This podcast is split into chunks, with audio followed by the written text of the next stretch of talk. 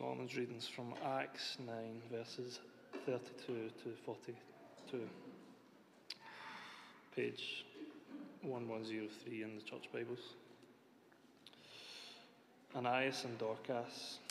As Peter travelled about the country, he, he went to visit the Lord's people who lived in Lydda. There he found a man named Aeneas who was paralysed and had been bedridden for eight years. Aeneas, Peter said to him, Jesus Christ heals you. Get up and roll up your mat. Immediately Aeneas got up. All those who lived in Lydda and Sharon saw him and turned to the Lord. In Joppa there was a disciple named Tabitha, and Greek her name is Dorcas. She was always doing good and helping the poor. About that time she became ill and died, and her body was washed and placed in an upstairs room. Lydda was near Joppa, so when the disciples heard that Peter was in Lydda, they sent two men to him and urged him, Please come at once. Peter went with them, and when he arrived, he was taken upstairs to the room. All the widows stood around him, crying and showing him the robes and other clothing that Dorcas had made while she was still with them. Peter sent them all out of the room. Then he got down on his knees and prayed. Turning toward the dead woman, he said, Tabitha, get up. She opened her eyes, and seeing Peter, she sat up. He took her by the hand and helped her to her feet. Then he called for the believers, especially the widows, and presented her to them alive. This became known all over Joppa, and many people believed in the Lord. Peter stayed in Joppa for some time after with a tanner named Simon.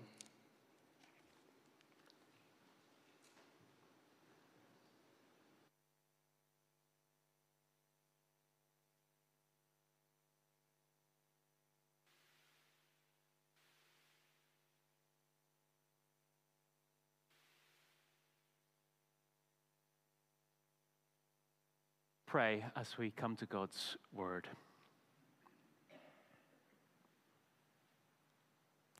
Heavenly Father, we recognize before you our need of you. We recognize that without you, we, we do not know you. Uh, without you speaking to us, we are left ignorant.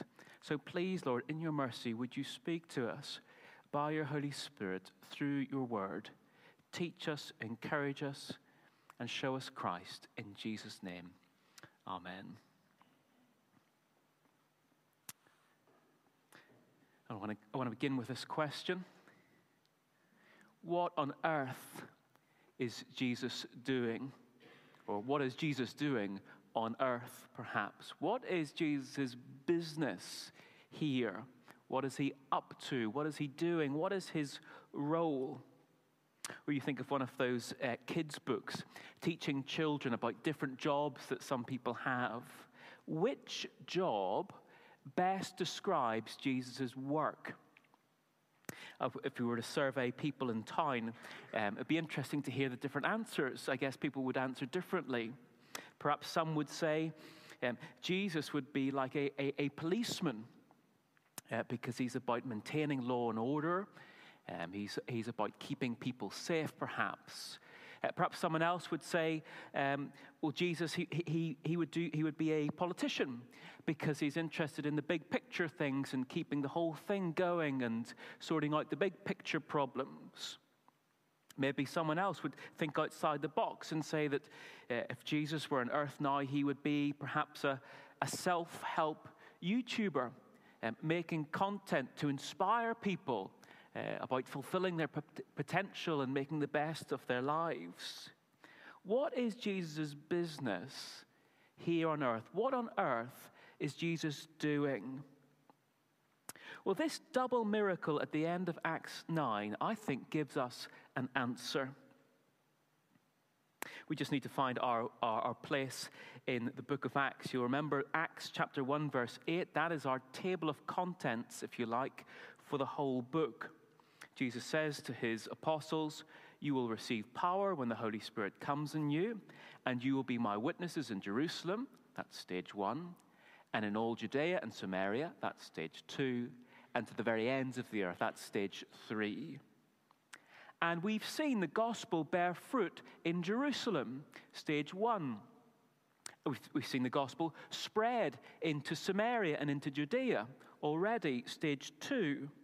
And at the end of chapter 9, well, we're still in Judea, we're in the Judean countryside, but we're right on the cusp of stage three. We're right on the cusp of the gospel going to the very ends of the earth. We'll hear more about that next week. Having focused on Saul last week, Luke turns our attention this week back to Peter and to Peter's ministry. And so, as Peter travels, he comes to a town called Lydda and, and comes across a paralyzed man called Aeneas. Now, often those who suffer paralysis are amazingly inspiring and show amazing resilience. I think of the story of Paul Alexander. I don't know if you know his story, um, otherwise known as the man in the iron lung. Uh, he was a man who, aged just six, caught polio, uh, and was left paralyzed. And his, in, f- since then, he has spent much of his life on his back um, in, a, in a great big metal machine type thing to help him breathe. I don't know if you know the story. He is an amazing, inspiring person, amazing resilience, amazing mindset, amazing positivity, determination. Perhaps Aeneas was just like him in those ways.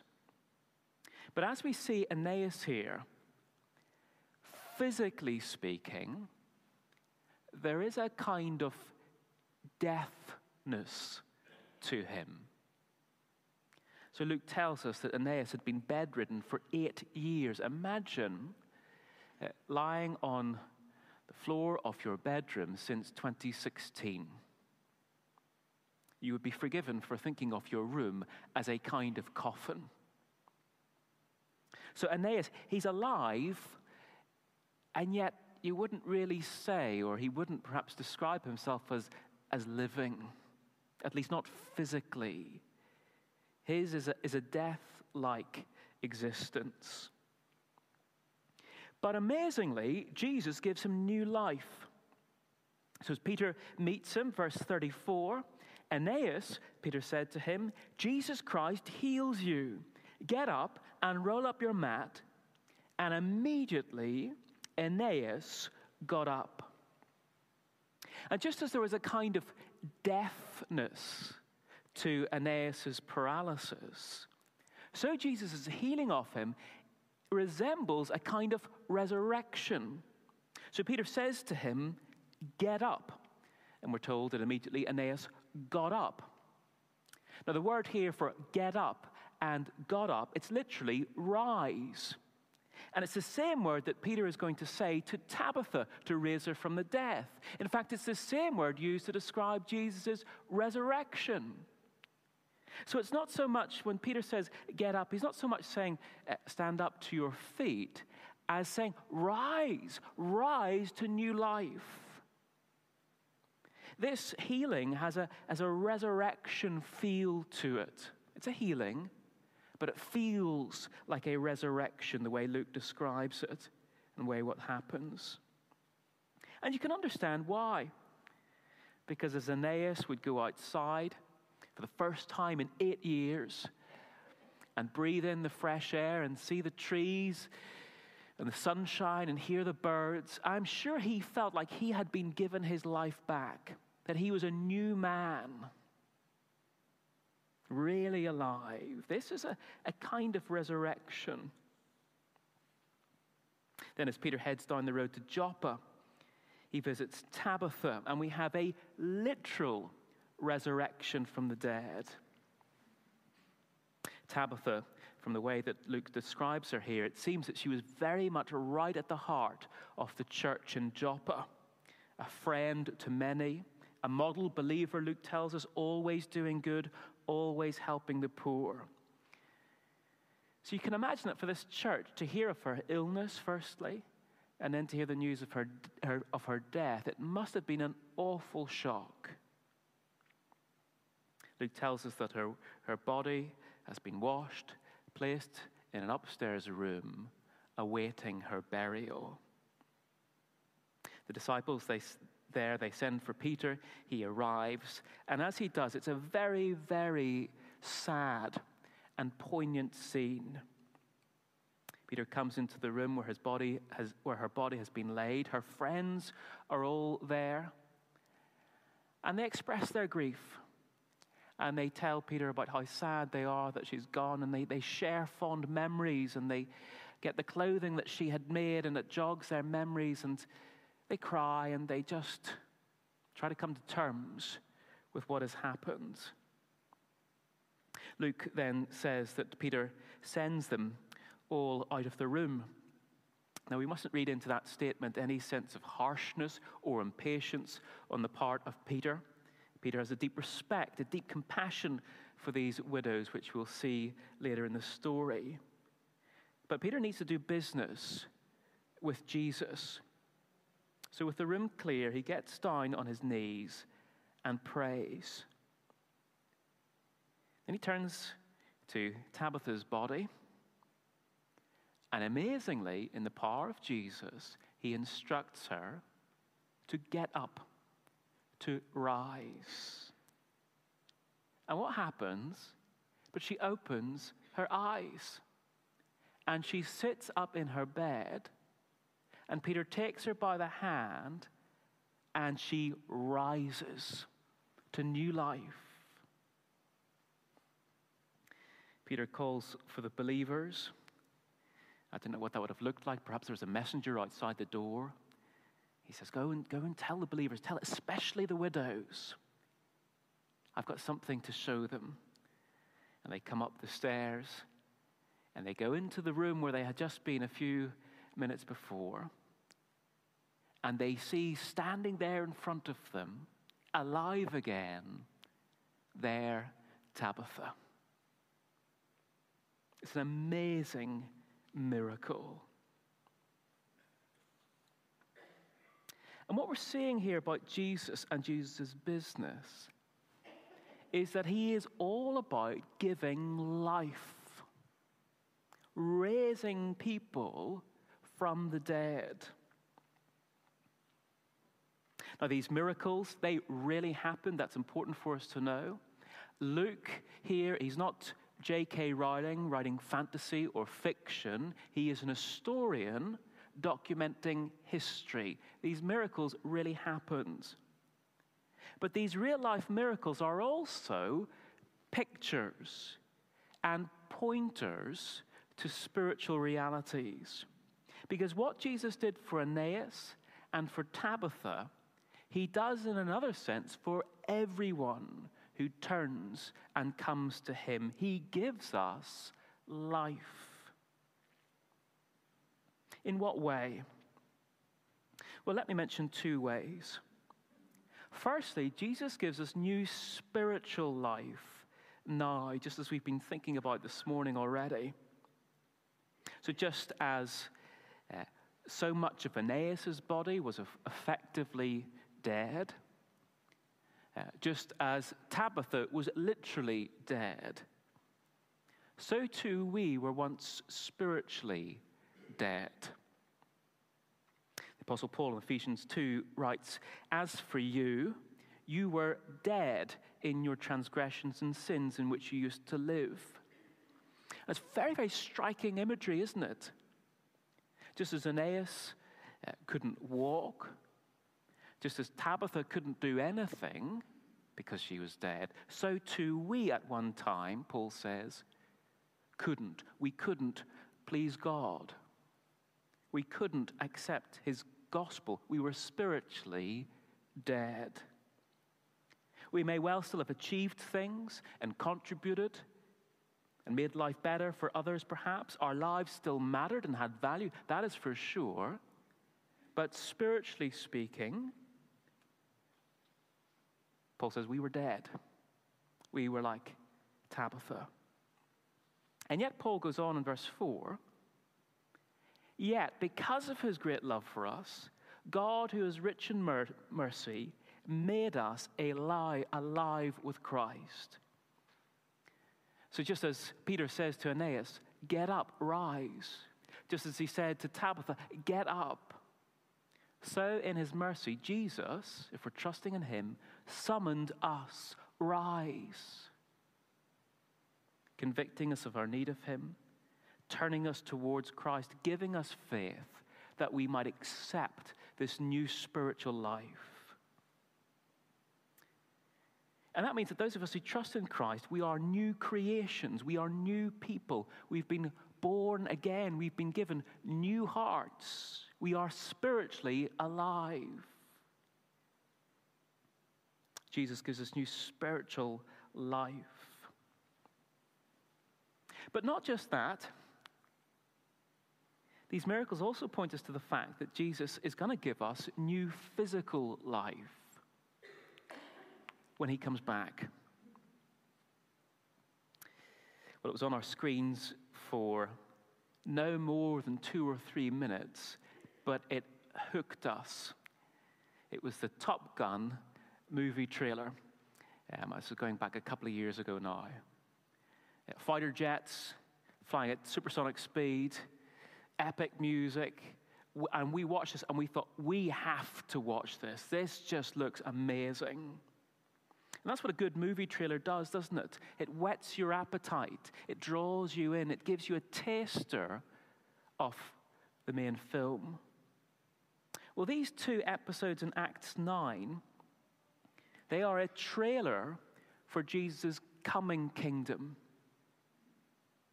They give us a snapshot of what it's going to be like for his people when he comes back.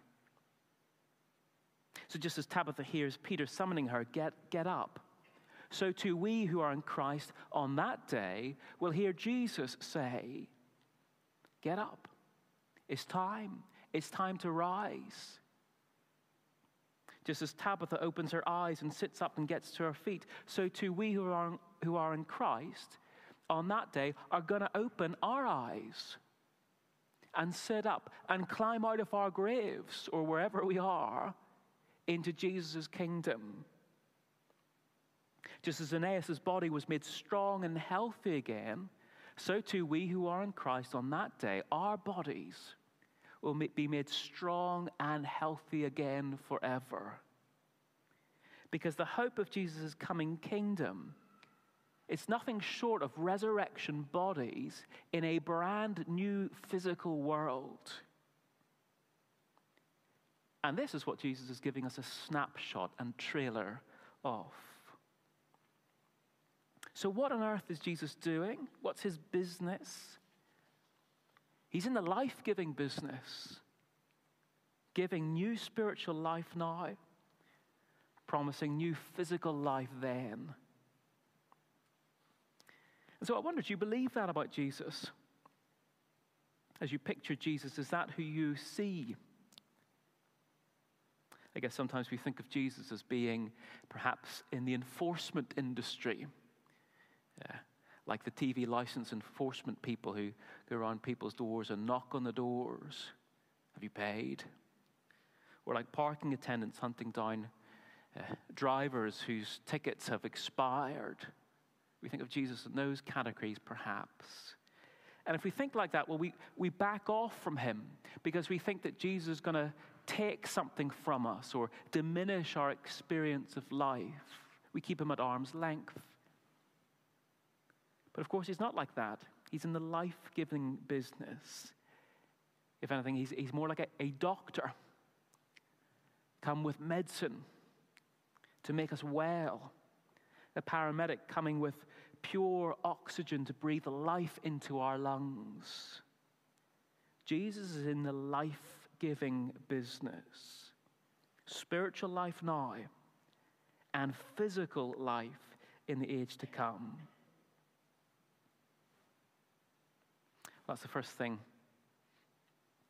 I want us to see. He's in the business of giving life to the dead. But secondly, and, and a bit shorter this time round, he's in the business of giving life to anyone who would turn and believe in him. Uh, next week in chapter 10, Peter is going to do something absolutely outrageous. He's going to do something completely groundbreaking and history making and revolutionary. That is, for the first time ever, he is going to take the gospel to the Gentiles, to non Jews. Now, I get that from our place, from our standpoint in history, that might not seem very significant to us. Um, but this was massive because at this point, the gospel is about to go global. Forgiveness of sins, relationship with God, the promise of eternal life was about to be made available not just to Jewish people of a Jewish background or to people of a partially Jewish background, but to everyone, to every uh, citizen on the entire planet. This was a huge moment. But it means that at this point in the story, we need to know does Peter have Jesus' endorsement? Has Peter really been commissioned by Jesus to go and do this, to bring the gospel to the Gentiles? It's a crucial question. Because if Peter going off to the Gentiles is really Peter going rogue or, or kind of going off the back of his own initiative without Jesus' backing, then we, who, many of us who are Gentiles by birth, we are out. If this has all come from Peter's head, we are out. Our confidence is misplaced. We have no hope of eternal life. We are still under God's judgment. We have no place within God's people if Jesus, if Peter doesn't have Jesus' backing. Wonderfully, here we see he really does. How does Jesus endorse Peter at this crucial point in Acts? Well, he does these miracles through him. So, Jesus' fingerprints, they are all over these two miracles. I wonder, as you listened to the reading, did you feel like you were hearing echoes from Jesus' own ministry? Know, as Jesus said, he thought, gosh, that sounds a bit like somewhere else. If you, if you thought like that, you'd be absolutely right. Because what Peter does here is exactly the kind of things that Jesus did. So in Luke 5, Jesus heals a paralyzed man. What does he say to him? Get up, take your mat, and go home. What does Peter say here? Aeneas, get up, roll up your mat. Or in Luke 8, Jesus raises a little girl from death to, to life. How does he do it? What does he do? He sends almost everyone out from the room. Sound familiar? He takes her by the hand and again says to her, My child, get up. You see, what Peter does here, it has Jesus' fingerprints all over him. And Peter's very happy to acknowledge that. He says to Aeneas, Jesus Christ heals you. He makes sure that Luke, knows that before he raises Tabitha to life, that he is down on his knees praying. No one else is in the room. Peter is off that information because Peter's not looking for glory. He himself acknowledges that Jesus is the one working through him. And for us, if we are from, from a Gentile background, this is really important. This means that, G, that, that Peter really is Jesus' ambassador. He really is a genuine apostle. Jesus is the one who has sent him and will send him with the gospel to the Gentiles, to us.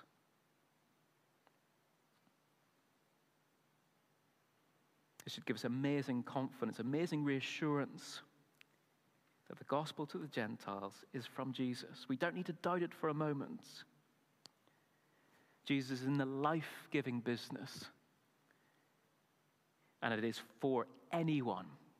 No matter who they are or where they're from, whether Jew or Gentile, religious or not religious, it is for anyone at all.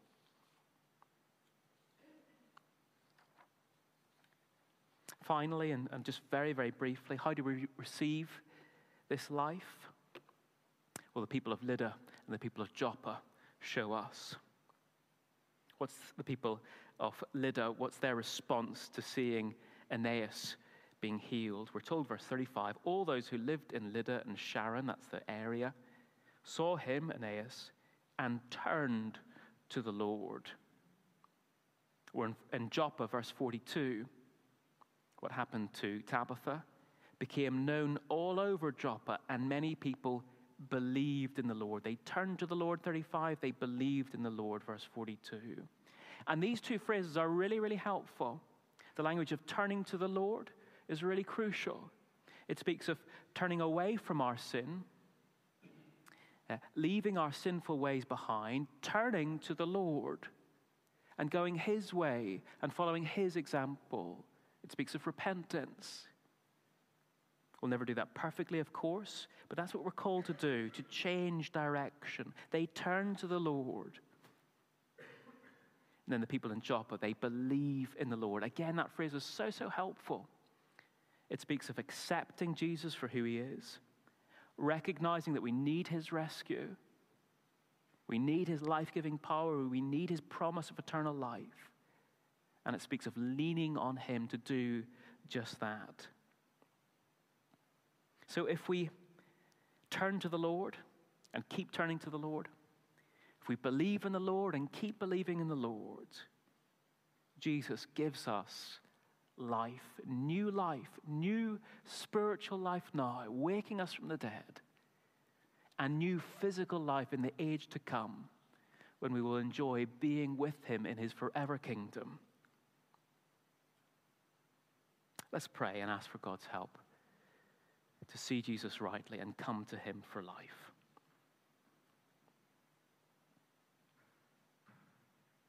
Heavenly Father, we thank you for the Lord Jesus.